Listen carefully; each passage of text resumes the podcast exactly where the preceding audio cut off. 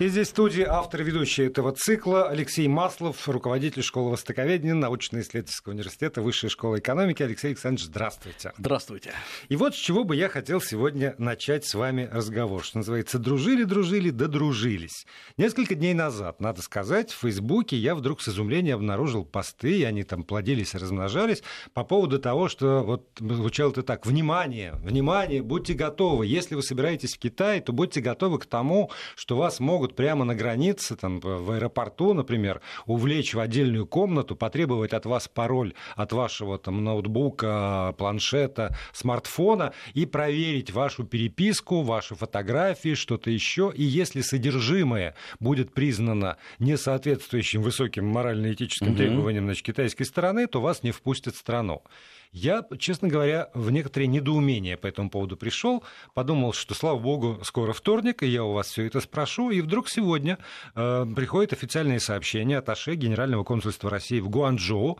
Э, Григорий Колышкин сообщил, что дипмиссия направила официальную ноту Китаю с просьбой разъяснить критерии причины проверки содержимого сотовых телефонов при въезде в КНР. Ну и дальше, значит, заметка по поводу того, что в Гуанчжоу действительно такая практика есть. А дальше еще смотрю э, там, вопрос вопросы задают по этому поводу исполнительному директору Ассоциации туроператоров России Майи Ламидзе, и она подтверждает, что не только в Гуанчжоу, я процитирую, ну, там на турпотоке не отразится, конечно, эти меры досмотра не новинка – они были всегда, просто сейчас об этом напомнили и вновь анонсировали. Конец цитаты. Вот это вот, что значит всегда, такие ли были меры, или только с изобретением смартфонов они появились? Потому что я, честно говоря, был один раз в, в Китае во время Олимпиады Пекинской в 2008 году, у меня никто ничего не проверял. Ну и смартфона у меня тогда, естественно, тоже не было, не заработал. Если они были тогда, в принципе, смартфоны, уж я не помню. Ну, давайте начнем с самого простого. Были такие ли меры или нет? Да, они были, они были всегда, они существовали э, и включены в э, систему проверок. И более того, если внимательно покопаться на э, сайте китайской пограничной службы, там эта мера есть, по крайней мере, на китайском языке она содержится. А вопрос в другом, что никто ее особо не применял, да и, собственно говоря, я не знаю людей до последнего времени, у которых кто-то что-то проверял. Ими речь идет не о россиянах и американцах, и никто никто не проверял и у любых въезжающих. Поэтому э, формально китайцы зачем-то, и вот это как раз главный вопрос, решили активизировать эту меру.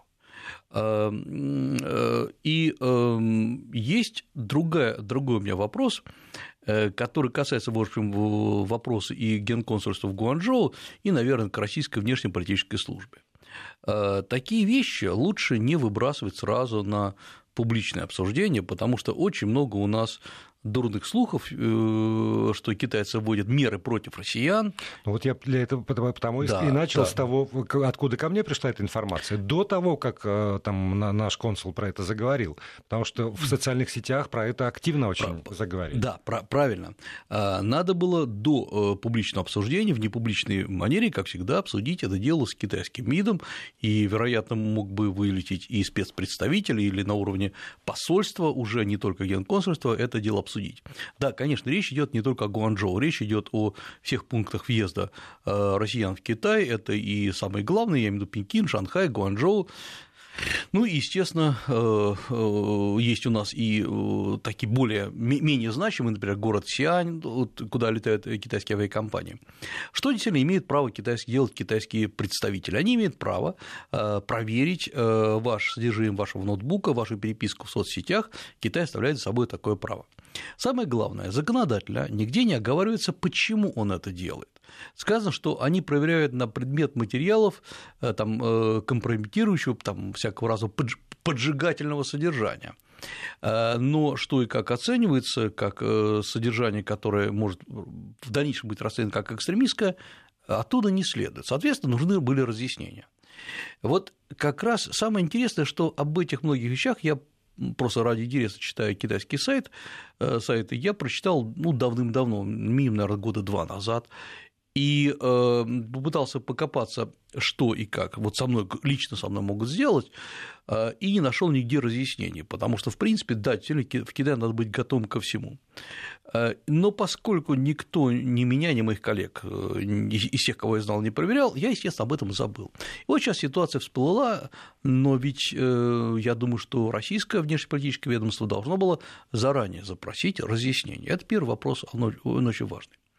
Второй момент, вот как мы видим из заявлений Генконсульства, э, такие случаи уже были.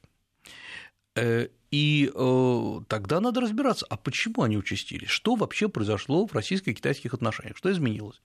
Либо речь идет о какой-то конкретной категории граждан. Есть, конечно, подозрения, судя по, там, по полунамекам, в том, том числе и китайской стороны, что речь идет об увеличении э, незаконной трудовой миграции из России в Китай, проще говоря, о российских гастробайтерах, которые, открывая себе бизнес-визу, которая не разрешает работать официально, но может быть открыта на год, с въездом до 60 дней каждый въезд, они приезжают в Китай и начинают э, в прямом смысле поливать китайское пространство своими услугами. Кто-то пытается устроиться, работать э, преподавателем английского языка, есть масса девушек, которые стремятся сделать карьеру модели, и китайские агентства их приглашают, но заключая с ними не договор официальный с медицинскими страховками, со всеми, а, в общем, вот говорит, вы открываете визу, мы вам ее оплатим.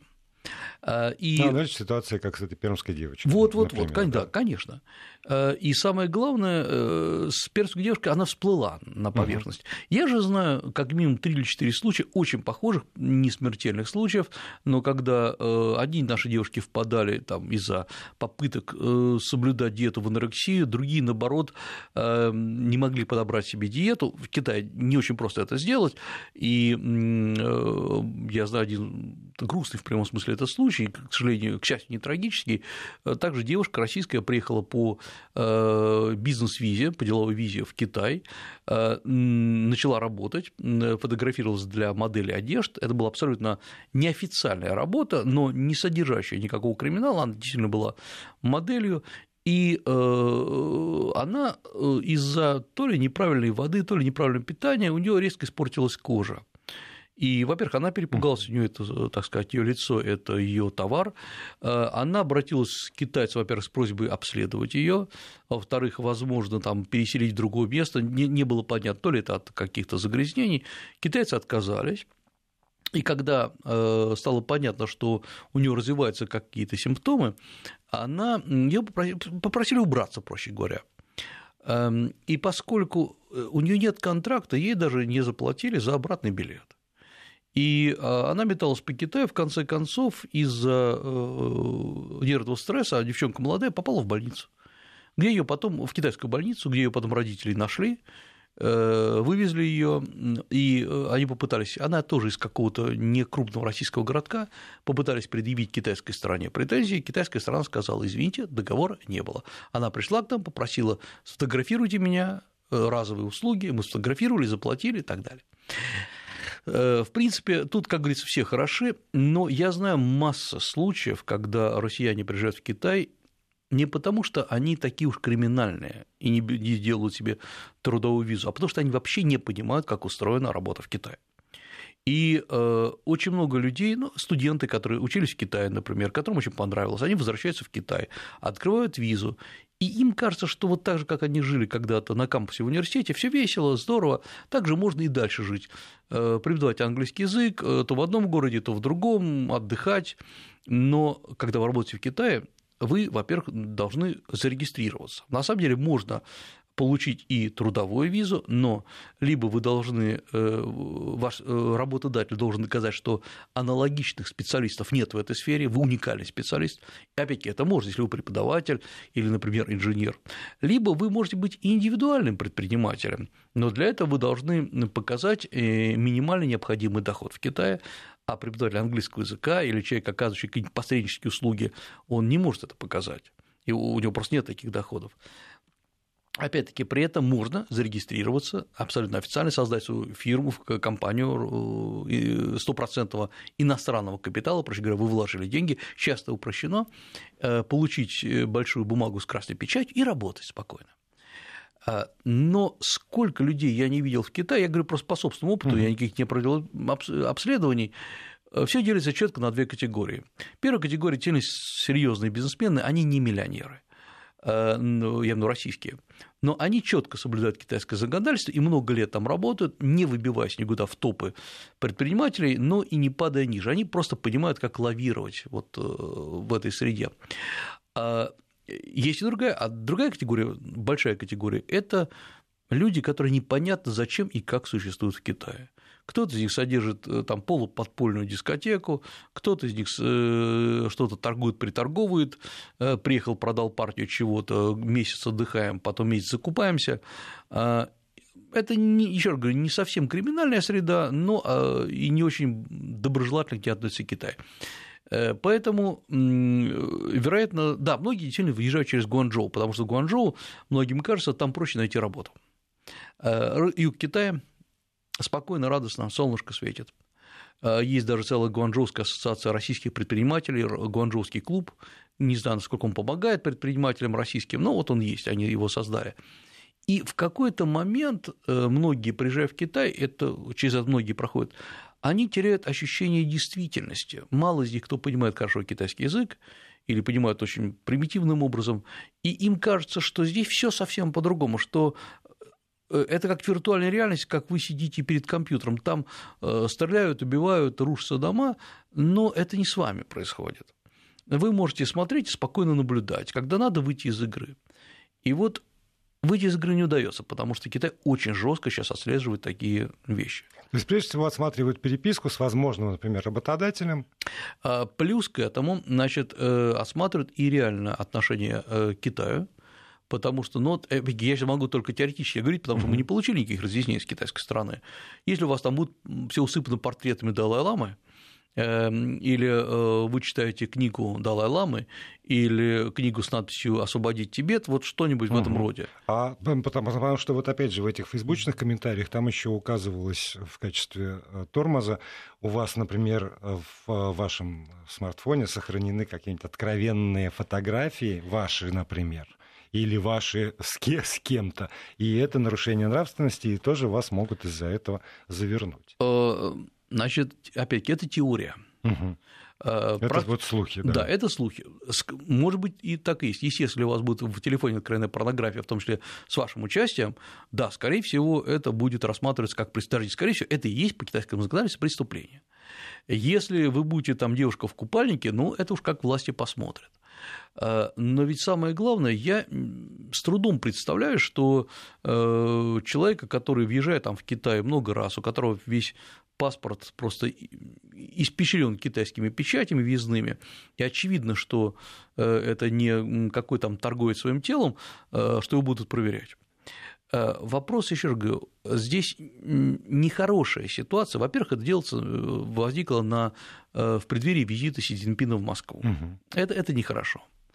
А во-вторых, такие вещи, например, там к примеру, пошла такая информация, что Китай, китайцы имеют право вас закрыть в какой-то комнате и не допускать консульских сотрудников. Нет, они не имеют права. И какой бы жестоким, как ни казался бы Китай, э, Китай соблюдает нормы международного права. И если вас закрывают в комнате без консула, без адвоката, это за похищение человека, это просто совсем другая история. И э, вы имеете право не отвечать ни на какие вопросы, говорить, позовите консульского сотрудника, брать, вот, вот если такое, не дай бог, случится, я не слышал, опять-таки, о таких реальных случаях, э, но, тем не менее, вам надо требовать обязательно консульского сотрудника. А вот смотрите, еще одна информация на э, сайте Татаринформ сегодня она опубликована. Mm-hmm.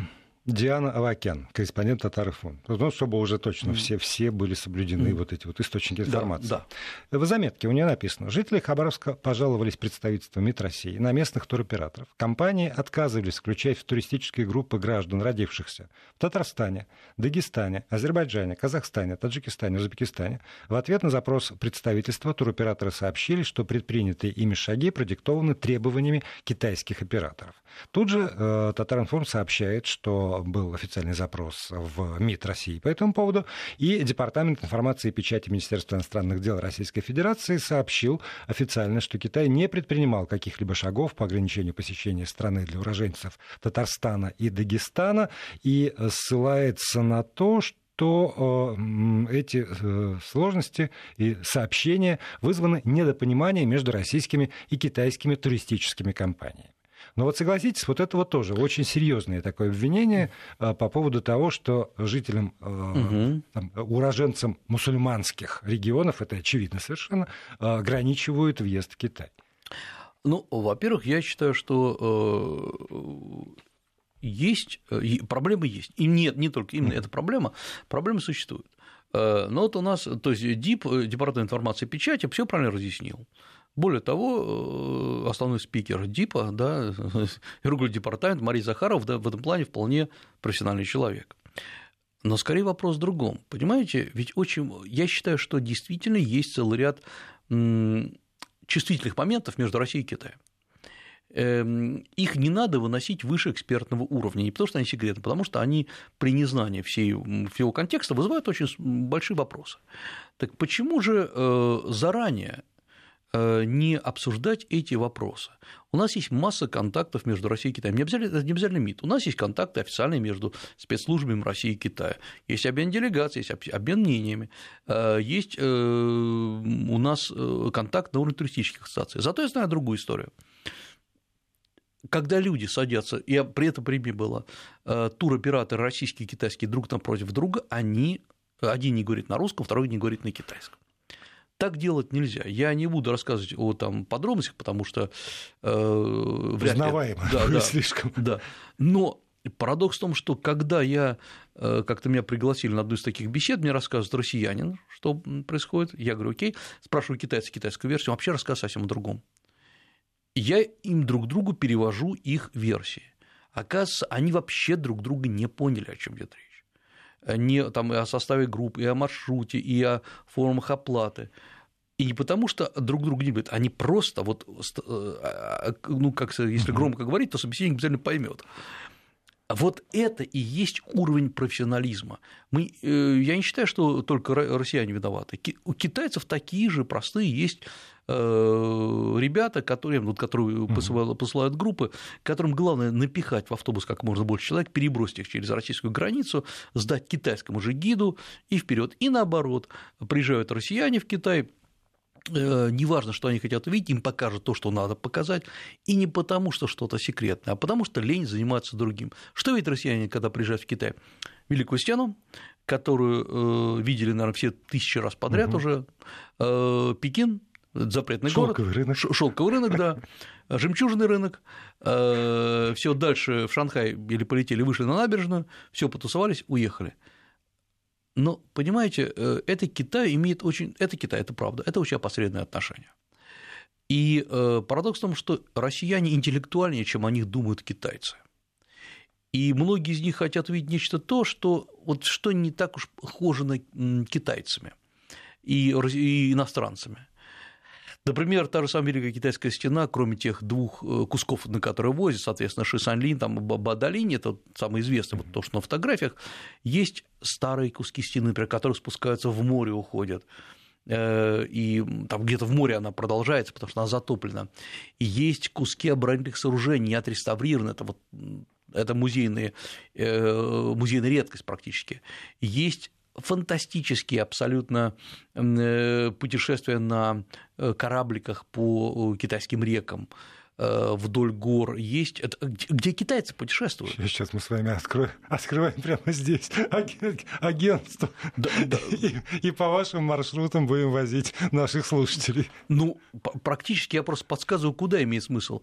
Есть деревушки, которые сохранились с 17 века нетронутыми, э, нетронутыми в относительном смысле, потому что э, деревянные дома, которые там стоят, они изнутри отремонтированы, то есть там отопление, свет, все нормально, но снаружи это как будто 17 век. Люди, которые еще используют водное колесо, вот когда, где увидели водное колесо в прямом смысле этого слова, не на картинке, не в кино, есть такие деревушки. Есть деревушки, которые находятся не так уж высоко над уровнем моря, там 2000, то есть это не очень высоко, но э, где увидите вот то, как жил Китай в 16-17 веках, при этом есть мобильная связь, есть э, все, что надо, вы там не умрете от голода, ни в коем случае. Вот это, вот это хотят видеть россияне. Поэтому э, вместо того, чтобы соглашаться на китайские условия, да, россиянам надо вести переговоры. Но они же не понимают друг друга. Вот они не доучили китайский язык, а иногда они пользуются, это еще один случай, когда люди, россияне, пользуются российскими переводчиками, русскими ребятами, девочками, э, которые где-то год учили китайский язык, и теперь они решили, что будут работать переводчиками. Как они переводят, это лучше не слышать. А, приблизительно как китайцы, вот э, Google там, местным транслейтером переводит русские, э, китайские надписи на русский язык, и отсюда же получается либо непристойность, либо какой-нибудь смех. Вот так же и получается. И это еще один из парадоксов нынешних российско-китайских отношений. Э, огромное количество мелких крупных связей, с одной стороны, а с другой стороны, уровень профессионализма людей, которые вступают друг к другу в связи, ну, я не имею в виду, конечно, МИД, это, это министерство, это другой уровень, но реальный бизнес, реальные связи, они совсем другие. И наша задача, э, на мой взгляд, в случае с вот то, что вы из Татарстана процитировали, uh-huh. или даже эта история с Гуанчжоу, купировать это сразу же. Россия должна, не, да, Китай друг, но надо жесточайшим образом оставить малейшие интересы. Вспомните, когда китайские интересы здесь попираются, э, такие торговцев, у нас чуть ли не министр прилетает по каждому поводу. Поэтому здесь не надо стесняться вести жесткий диалог. Ну вот я еще процитирую тогда эту заметку. Татар-инфо – это уже цитата из э, ответа Департамента информации и печати Министерства иностранных дел России. В данной связи МИД России поставил перед китайской стороной вопрос о недопустимости дискриминации российских граждан по месту их рождения. В ответ китайская сторона сообщила, что фактов отказов о въезде в КНР через указанный пункт пропуска российским гражданам, которые родились в упомянутых странах и республиках России, не зафиксировано. И при этом отмечалось, что жалобы, ну и дальше вот связаны с недопониманием как раз между э, операторами с одной и с другой стороны. И было бы странно, если бы они заявили что-нибудь другое. Ну, во всяком случае, вопрос поставлен, ответ получен. Э, мы продолжим программу «Восточная шкатулка» после выпуска новостей. Алексей Маслов, руководитель школы востоковедения, Высшей школы экономики, остается здесь. Как всегда, у вас есть возможность задавать свои вопросы. 8 903 176 363 в WhatsApp и Viber. Продолжаем программу. Алексей Маслов, руководитель школы востоковедения научно-исследовательского университета Высшей школы экономики. Здесь в студии еще есть несколько важных тем. Одна из них уж явно совершенно касается очередного витка противостояния Соединенных Штатов Америки и Китая в торговой войны. Экономисты агентства Bloomberg э, спрогнозировали сценарии, по которым будет развиваться эта штука. И вот по одному из них если пошлины все-таки будут расширены, то э, объем мирового ВВП в 2021 году упадет на 600 миллиардов американских долларов, что чувствительно будет для, собственно, не только этих двух стран, а и дальше. Вот. Это, значит, один сценарий, но в любом случае замедление экономик прогнозирует. Но это вот то, что касается прогнозов и перспектив. А сегодняшний день таков. Китайские компании прекратили закупать нефть в Иране. Об этом сообщает газета Wall Street Journal со ссылкой на заявление иранских предпринимателей. Официально ни Тегеран, ни Пекин эту информацию не подтвердили.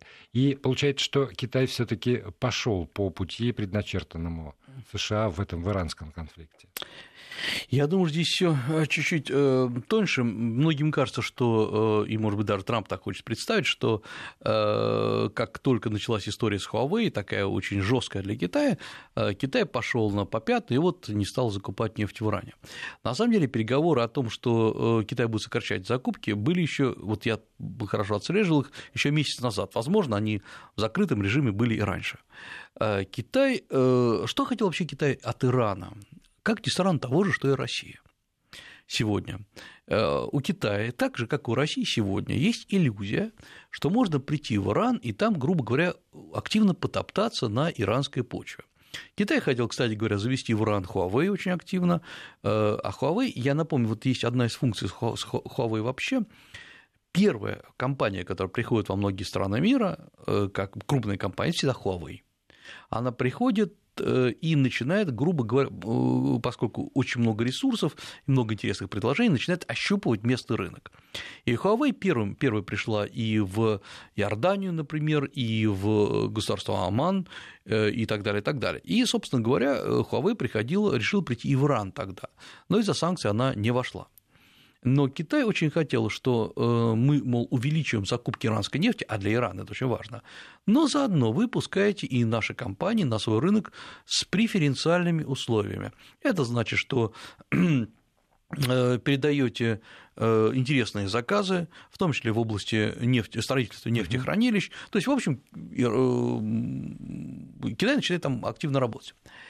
И Судя по всему, поскольку все было в таком полузакрытом режиме, есть там лишь некоторые утечки на сайтах китайских компаний, очень многие компании договорились на уровне протоколов намерений с Ираном, что вот вы, вот-вот мы туда войдем. Китайцы любят заключать протокол о намерениях. И вот в Китае, я много раз э, слышал в Китае за последний год, что вот мы, наша компания, вот мы сейчас в Иран войдем, об этом говорили, просто такой раш был. Э, и я еще раз говорю, очень похоже, как в России сегодня какой-нибудь каждый умный политолог делает такой задумчивый вид и говорит, вы знаете, у России с Ираном очень особенные связи, и мы сейчас туда там скоро так выстрелим, так... На самом деле Э, Иран – это такая глобальная бизнес-пустышка, если, конечно, не иметь очень серьезных договоренностей. Э, и, судя по всему, Китай это понял и обиделся на Иран, потому что Иран очень много обещал на высоком уровне, как минимум на уровне министра иностранных дел. Ситуация рассосалась, Китай сказал, ах так, тогда, значит, заодно, а, мы выполняем санкции, которые э, мы, мы присоединяемся ко всем санкциям, поскольку заодно и с нашими ближайшими друзьями, недругами США, как-то попытаемся урегулировать конфликт, да и вы попробуйте прожить без наших закупок. А, то есть это китайское давление на Иран во многом. А, Ирану сложно по многим причинам, а Китай, Китай показывает, в том числе и США, видите, мы-то ведем себя нормально, это вы против Huawei и против других компаний объявляете все время санкции. Ну, на... и тут еще хозяин Huawei выступил против санкций. Против Apple, ну, да, против да, Apple, да, да. Не, ну, не надо санкций против Apple. Он, он не мог сказать по-другому. Но самое главное, что бы он ни сказал, это не от него зависит. Угу. Потому что сейчас это абсолютно... Большая игра. Это большая игра, конечно. И э, если Китай принимает такое принципиальное решение торпедировать Apple, Apple будет торпедирована на китайском рынке, и не надо строить никаких иллюзий. Более того, Apple не строит никаких иллюзий. Они перемещают уже свое производство в Индонезию. Это, кстати говоря, очень правильный шаг, на мой взгляд. Не все, пока там простейших нижних моделей телефонов, но потихонечку это будет. И делают они правильно. Э, самое главное, э, Индонезия – это одна из нереализованных возможностей. И России, потому что Индонезия фантастически по своим объемам рынка, очень низка по покупательной способности, в Индонезии, напомню, 260 миллионов человек, в два раза больше, чем в России практически, но э, она бедна, она бедна, если не брать крупных городов, типа э, там, Джакарта, естественно, и Бандунга, она не очень богатая, но там очень дешевая рабочая сила, и иногда проще, что прорваться на азиатские рынки, делать, например, производство, я серьезно говорю, не в России, не в центральной части России, а сделать то же самое производство в Индонезии, из Индонезии выходить на азиатские рынки. Э, это логистика э, вообще выходов на азиатские рынки в России не отработана, это отдельный разговор. Мы пытаемся напрямую торгануть с Китаем, с кем-то. Это, конечно, уже это 80-е годы 20 века. А у нас вообще это 21 век идет.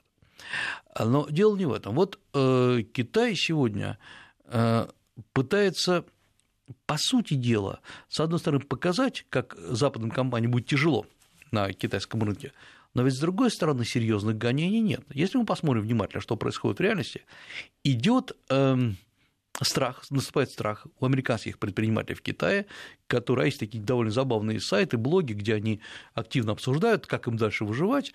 Э, а комьюнити WhatsApp американское в Китае, оно очень плотное такое, и оно не столько дружелюбное, сколько взаим, взаимопомогающее. Вот многие из них там говорят, ребята, надо, в общем, потихонечку переносить э, отсюда производство, штаб-квартиру. И когда я пытаюсь все найти, где, вот где их конкретно прижали, вот в чем? Потому что, понимаете, формально, да, можно, конечно, устроить э, кошмар для американской компании, но вот мне хочется в Китае, но мне хочется посмотреть, как это будет каким, обставлено. Каким образом? Да, каким образом, как, да. Какие, какие инструменты там, наедет налоговая, например, там сам Демстанция угу. придет. И я не встретил ни одного реального кейса, когда вот американцы бы сказали, вы знаете, мы работали, тут к нам пришла налоговая и выкатила нам налоговые такие претензии, что мало не покажется. Значит, в реальности пока этого нет. Есть страхи, есть ожидания санкций. Конечно, многие говорят, э, Трампа там поливают почем зря, потому что в основном это малый и средний бизнес китайский, американский, которые им им жутко не хочется ввязываться в эту политическую ситуацию. Им очень хочется тихо дальше делать деньги. Э, вот, например, там есть, э, я, пишет владелец, который производит эм, ампулы для, э, инъек... для жидкости для инъекций уникальная технология ампул, они создали ее, они особо тонкие, при этом очень прочные, считаются одни из самых лучших в мире, когда ломаются, не крошатся, все, все очень здорово, все супер по высшим стандартам. Это маленькое производство, но он этим производством обеспечивает практически весь Китай, который, в свою очередь, уже поставляет там инсулиновые капсулы, ампулы на, на весь мир. Э, и он жутко был, вот он пишет, что я, вот я приехал с э, идеей и с какими-то там 50 тысячами долларов, я здесь стал, в общем, нормальным бизнесменом. Он не пишет, сколько. Я посмотрел, ну, объемы компании обороты, конечно, большие, миллионные, э, десятки миллионов. Прибыль не, непонятно, надо считать. Но в любом случае он поднялся. И он теперь говорит, слушайте, э, вот э, эти гады в США, вот все эти Трампы, Помпео, все остальные, ну кто мне это говорит, возвращайтесь в, в США, я говорю, я, у меня рынок здесь, я здесь все произвожу. Э, перемещаться в Индонезию, кому я нужен своими ампулами в Индонезии, потому что особо чистое производство, это не так просто сделать. И э, он говорит, я уже почитал, что мне вот перенос этого производства в любую другую подобную страну мира э, мне обойдется в несколько миллионов долларов. Зачем это делать? И у него спрашивают, а что-то уже произошло? Может быть, уменьшились закупки? Он говорит, нет, нет, но ведь произойдет. И я прекрасно понимаю, это американец, который привык работать в комфортном Китае, и наверняка он нормально, хорошо живет. Наверняка, опять-таки, это мои предположения, но это стандарт. У него есть наверняка своя, э, может быть, купленная уже квартира э, в хорошем доме, охраняемом, со всеми там, с двумя этажами, с пятью туалетами. Это не так дорого в Китае, это, по крайней мере, не так дорого, как могло, может показаться, хотя иногда дороже, чем в США. Он живет комфортно, он белый человек, ему здорово, у него свое производство, все, он платит налоги. Но в известной степени то, о чем вы рассказываете, это модель э, там, современного мира, потому что э, в связи с этим противостоянием практически все. Вроде еще ничего не произошло, но ведь произойдет, и из-за этого вот нервозность, которая там в итоге мы видим по скачкам индексов каких-нибудь, там акции те или иные, нефть туда-сюда, потому что вот это вот это ощущение, ну что-то же должно вот произойти. Так вот. это, да, почитайте все размышления, э, да, что там американских, российских политологов, которые говорят, мир вступил в полосу нестабильности. Турбулентности. Турбулентности. Да. Слушайте, ну это вообще, это какой-то э, дет, детский лепет, какая какая нестабильность. И так всегда было. Э, я не могу представлять, представить, что всегда есть такая категория людей, которые говорят, вы знаете, все вот, вот, вот сейчас все обрушится. А есть другая категория людей, которые даже перед Второй мировой войной говорила, ничего, пронесет, это все ерунда. Остановимся на 6 секунд. Вести ФМ. И остается у нас с вами 8 минут практически. Э, э, у меня есть вопросы, но вы сказали, что с Гонконгом интересная история, поэтому вот и карты в руки. А, да, почему я хотел поговорить о Гонконге? Это довольно интересная история, хотя формально в Гонконге ничего не произошло, но произойдет, как мы сейчас говорим. Да. А в чем там сейчас э, проблема? Я напомню, что Гонконг остается независимым до 2047 года. И э, Гонконг э, был принято решение о том, что на э, переходный период в Гонконге обеспечиваются все права, все политической системы, даже финансовой системы, как она была еще при британцах. И все было бы хорошо, пока Китай не задумал интересную историю. Китай решил создать зону Большого залива. Это красивое очень название. По сути дела, объединить в одну агломерацию Гонконг, Макао и провинцию Гуандун. Что, в общем, тоже неплохо, потому что есть какие-то там обменные операции. Я напомню, что формально Гонконг, он прилегает к Гуандуну. Если бы не было вот этого отделения Гонконга, он бы и был провинцией, он и был когда-то провинцией Гуандун, он же известно э, в английском названии Кантон. Э, вот э, все хорошо и дурно, Китай публикует совсем недавно план развития большой зоны залива, зоны Большого залива. И тут же начинается колоссальная дискуссия в гонконгской прессе. Гонконг наконец понял, что ему готовлено. И я все пытался разбираться, почему они так возмущаются. Ну, было понятно, что Китай будет интегрировать Гонконг в себя. И когда я начал проверять цифры, потому что для многих гонконгцев это понятно, для внешнего наблюдателя может непонятно. В чем идея, в чем, в чем проблема? Э, а проблема в том, что Гонконг весь живет, как известно, на финансовых услугах. Производство там очень маленькое. Кто является потребителем этих услуг? Э, на самом деле э, КНР, вот э, как потребитель, составляет от этих услуг меньше там, 6-7%. Всего? Да. Несмотря на, на уже вот многолетнее сотрудничество и соседство, и включение да, Гонконга? Да, да, именно. То есть Гонконг представляет свои услуги не КНР, то, что называется не материковому Китаю. Великобритания, США, так называемым другим странам, в том числе, наверное, и Россия туда входит, и если они войдут в состав КНР, вот окончательно, все этот рынок рухнет, потому что КНР не предоставляет такие услуги и не собирается их предоставлять. А, то есть весь этот гонконгский бизнес просто улетучится. Другой вопрос, э, откуда вообще, ну, чтобы было понятно, сформируется бюджет, что ли, Гонконга. Вот весь бюджет формируется как раз из представления финансовых услуг, э, из логистики, Гонконг-порт, я напомню, э, и из особо тонкого точного производства. На самом деле, что это такое? А в реальности в Гонконге вы производство практически не найдете. Маленькая территория, да и там об экологии забудется. Это гонконгские компании, э, не однодевки, а серьезные гонконгские компании создают свое производство, например, в Сингапуре, в Малайзии, в Индонезии, и, в общем, делают это под, эм, поскольку это свободная зона, свободная экономическая зона, э, освобождается от налогов, и эти вещи потом разводятся под названием «сделано в Гонконге» по всему миру. Где сделано, ну, при желании можно установить, но на самом деле не все так просто. И Гонконг на этом делает, делает деньги. КНР не позволит этому. И вот план как раз зоны Большого залива – это не, хотя формально называется план интеграции, в реальности это Э, план, который приведет к потере идентичности Гонконга. Э, идентичности, во-первых, визуальной, конечно, вот кто бывал в Гонконге, те понимают, что в Гонконге есть свой особый шарм, такой немножко колониальный, э, он, конечно, грязноватый, он и суперсовременный, я имею в виду вот сам себе остров Гонконг, название улиц, которые связаны с бывшими губернаторами Гонконга, все это вот британскими губернаторами, вот он конечно, потеряет это, эту идентичность, но самое главное, он потеряет финансовую идентичность. И он превратится еще в одну территорию Китая. Даже, кстати говоря, как и Макао, который сегодня гордая зона, и я не уверен, что она останется после значит, перехода к, на территорию Китая, даже не я не уверен, а об этом активно говорится в Макао. И э, эти территории, в общем, все перепугались, территории загнутся загнуться. Самое главное, Гонконг сегодня э, получает из КНР э, почти 58% реинвестиций. То есть, проще говоря, приезжают китайцы, КНРовские китайцы, ну, формально, Гонконг тоже территория КНР, э, материковые китайцы, говорят, ребята в Гонконге, вот вам деньги, разместите их в других банках, мы не хотим делать это от себя. Это не только отмывание, но это такая трастовая услуга. Когда Гонконг станет китайским, это уже будет делать нельзя. А просто так китайцу поехать, предположим, в Малайзию или в Сингапур, это уже другая вещь, тем более в Швейцарию.